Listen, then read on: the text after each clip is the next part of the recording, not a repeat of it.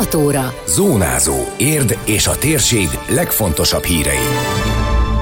Virágzó érdi porta, már lehet pályázni a szép kertekkel négy kategóriában. Sikeres volt az érdi véradás, összesen 76 résztvevő adott vért. Korlátozások mellett péntektől ismét látogatható az érdi állatmenhely. Köszöntöm Önöket, Endres Dóra vagyok. Ez a Zónázó, az Érdefem 113 hírmagazinja, a térség legfontosabb híreivel. Virágzó érdi porta, ezzel az elnevezéssel alapított elismerést Érd megyei jogú város közgyűlése, amelyre már várják a pályázók jelentkezését. A felhívásra nem csak magánszemélyek, hanem lakóközösségek is beadhatják a pályázatot. Fontos azonban, hogy csak érdi lakcímmel rendelkező, életvitelszerűen érden tartózkodók vehetnek részt a pályázaton, hangsúlyozta Tetlák őrs. Az alpolgármester hozzátette, a pályázati adatlap kitöltése mellett néhány fényképet is kell mellékelni a pályázathoz. Leginkább azt szeretnénk, hogyha egy sokkal virágosabb, sokkal kellemesebb látványt nyújtó városban élhetnénk, ezért a tavaly, kiírt, tavaly első ízben kiírt pályázathoz képest bővítettük a pályázati lehetőségeket, és egy sokkal szélesebb lakossági elérésben gondolkodunk, és bízunk benne, hogy ebben partnerek is lesznek az érdiek. Van egy egyszerűen kitölthető kis adatlap, egyébként nem csak magánszemélyek, hanem lakóközösségeknek a pályázatait is örömmel fogadjuk. A néhány kép, és lesz egy pályázatot elbíráló bizottság, nyilván a, a önkormányzat fenntarthatósági bizottság bizottságának a tagjaiból kiválasztott néhány fő, akik majd meg is fogják nézni a pályázó kerteket, erkélyeket és utcafrontokat, és egyébként a döntés is így fog születni, hogy a mondjuk úgy közösségi döntésként szeretnénk majd a díjakat kiosztani. A résztvevők kertjeit négy kategóriában versenyeztetik meg egymással. A virágzó érdi porta mellett bőtermő érdi konyhakert, legszebb utcafront és legszebb erkély terasz kategóriában hirdetnek majd eredményt. A bíráló bizottság több szempontot figyelembe véve hozza majd meg a döntést, tette hozzá az alpolgármester adja magát, hogy elsősorban az esztétika, tehát viszonylag szubjektív lesz, azért ettől nem tudunk elvonatkoztatni, hiszen a kinek mi tetszik a legjobban, viszont amiért szeretnénk vagy hát mondjuk úgy pluszpontokat adni, vagy szeretnénk valamilyen formában megjeleníteni az értékelésben, az pedig a, a madárbarát és rovarbarát megoldások a kértekben, vagy akár az erkélyeken, vagy, vagy az utca, utcafrontokon is. Az egyes kategóriákban a nyerteseket egy kerámia táblával szeretnénk majd díjazni, amit egyébként szeretnénk, hogyha föl is tennének majd a házaik falára. Ez egy, nyilván egy, egy, egy jó kitalált talált jópofa kis ajándék, ami, ami egyébként szerintem dísze is a, a, az utcafrontnak vagy a kertnek, illetve egyébként az első három helyzet a minden kategóriában ajándékutalványt fog kapni. A pályázat népszerűsítésére pedig egy nyári virágpalántákat osztanak szét az érdeklődők között ma délután három órától a város főterén. A növények kiosztása érkezési sorrendben történik, egy ember három palántát kaphat, összesen pedig ezer darabot osztanak ki, mondta el Tetlákörs.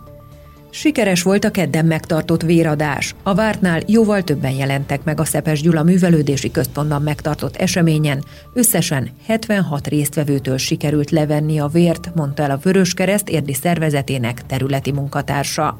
Sebők Krisztina hozzátette, feltehetően ez annak köszönhető, hogy a járvány miatt a munkahelyi véradások szüneteltek, így sokan most a lakóhelyükön mennek el a szervezett véradásokra. A város méretéhez képest viszonylag kevesen szoktak eljönni, az is igaz, hogy több helyszínen szoktunk érdem belül véradást szervezni. Most azt figyeltük meg a kolléganőkkel a különböző területeken, hogy sokkal nagyobb a véradókedv, illetve lehetséges, hogy jelentős része van abban, hogy a munkahelyek bezártak, a munkahelyi véradások ezzel így megszűntek, átmenetileg ugye a home munkarendek miatt többnyire, és valószínűleg ezek az emberek is a, a helyi városi véradásokon vesznek részt részt, amiatt megnövekedett egy másfél-kétszeresével is szoktak néha számolni. A koronavírus járvány miatt szigorodtak a belépés és a véradáson való részvétel szabályai. Ahogy azt Sebő Krisztina kiemelte, csupán néhány speciális intézkedést kellett bevezetniük. Ilyen a testhőmérséklet mérése, a készfertőtlenítés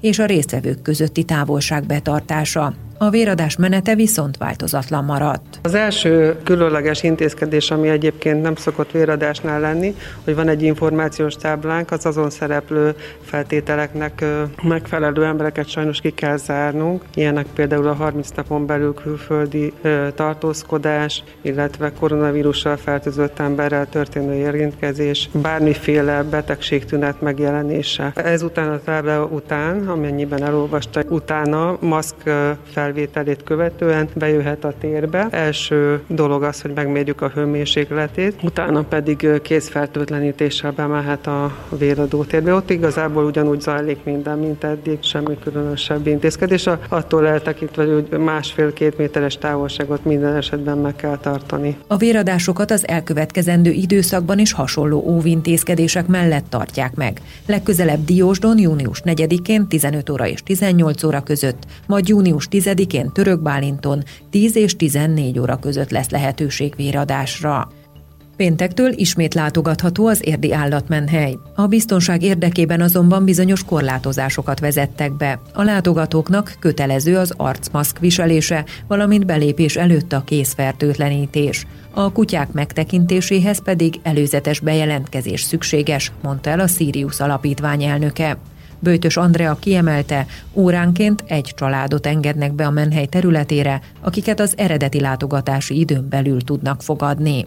Szeretnénk kérni, hogy mindenki viseljen maszkot, mi is fogunk, illetve a bejáratnál kihelyezünk fertőtlenítőt, úgyhogy ha valakinek esetleg nincs, akkor ebben tudunk segíteni. Szeretnénk, hogyha dolgozók védve lennének, tehát elsődlegesen ugye a személyzet védelme érdekében hoztuk meg ezeket a lépéseket. Ugye ha lehetséges, akkor egy család legyen egyszerre, tehát pontosan a regisztrációt is azért, illetve előzetes bejelentkezést is azért tartjuk fontosnak, hogy ne jöjjenek egyszer egyszerre többen, mivel mi amúgy is egy, egy nagyon kis létszámú csapat vagyunk, nem tudunk egyszerre ilyen sok emberrel foglalkozni, és ne kelljen ott várakozni egymásra, ez, ez lenne a cél.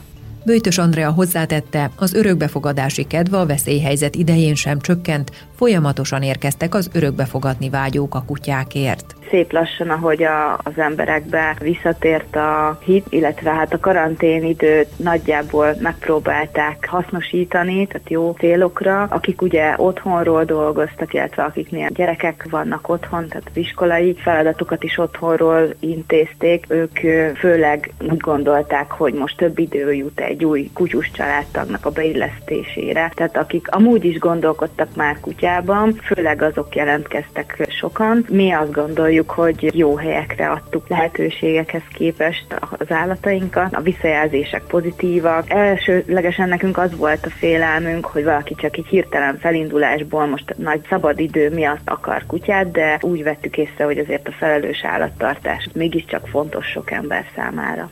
Közeleg a határidő, vasárnapig még be lehet küldeni a rajzokat a Magyar Földrajzi Múzeum felhívására az Ahogy én látom címmel meghirdetett pályázatra olyan alkotásokat várnak, amelyek az érdi járásban található egy-egy tájat, település részletet vagy épületet ábrázolnak. A felhívás különlegessége, hogy nem csak gyerekek rajzait várják, hanem a felnőttek alkotásait is, amelyek személyesen is benyújthatók, vagy e-mailen is elküldhetők, mondta el Fekete Mácsai Anetta, az intézmény igazgató helyettese az érdi járás területéről várunk rajzokat, kifejezetten grafik ceruzával készült rajzokat, amik bemutatják eh, az érdi járás nem csak természeti, hanem épített eh, érdekességeit is, eh, és ugye nem csak a gyerekektől várunk alkotásokat, hanem ez egy különleges rajzpályázat, hiszen a felnőttek is alkothatnak, személyesen is el lehet hozni, hiszen folyamatosan van ügyelet a Földrajzi Múzeumban 8 és 16 óra között, de aki úgy gondolja, hogy még nem szeretne otthonról kimozdulni, akkor beszkennelheti, lefotózhatja az alkotását, és elküldheti az infokukat földrajzimúzeum.hu e-mail címre is. A beküldött alkotásokból kiállítást terveznek az érdi napok keretében, valamint ekkor értékelik és díjazzák majd a pályaműveket. A legjobb alkotások felkerülnek a múzeum közösségi oldalára is, ahol a szavazók eldönthetik, hogy melyik rajz kapja meg a közönség külön díját, tette hozzá Fekete Mácsai Anetta. A díjak elsősorban olyan ajándékok lesznek, aminek köze van a rajzoláshoz, tehát ezzel szeretnénk inspirálni az alkotókedvű gyerekeket, felnőtteket, hogy olyan ajándékokat fogunk adni, amivel utána még szebb, még jobb rajzokat tudnak majd készíteni. A beérkezett alkotásokat mi fel fogjuk tölteni a Földrajzi Múzeum Facebook oldalára. Egy hét lesz arra megadva a nagy közönségnek, hogy szavazhassanak a legszebb rajzokra, tehát közönségdíjat is fogunk hirdetni bevezetni. Remélem, hogy ez is egy kicsit megmozgatja majd az érdieket, a helyieket, hogy ezeket a rajzokat ők is meg tudják nézni. Itt igazából ugye a legjobb rajzokat szeretnénk mi kirakni, tehát már egy előzetes válogatáson azért már át fognak esni pályamunkák, de reméljük, hogy sok szeretettel fogadják. A rajzpályázatról bővebb információ található a Magyar Földrajzi Múzeum honlapján. Időjárás. A változó felhőzet mellett néhol a nap is kisüthet, elszórtan zápor, néhol zivatar is előfordulhat. Az északi északnyugati szél megélénkül helyenként meg is erősödik, a legmelegebb órákban 21 fokot mérhetünk. Zónázó. Zónázó. Minden hétköznap azért efemen. Készült a médiatanás támogatásával a Magyar Média Mecenatúra program keretében.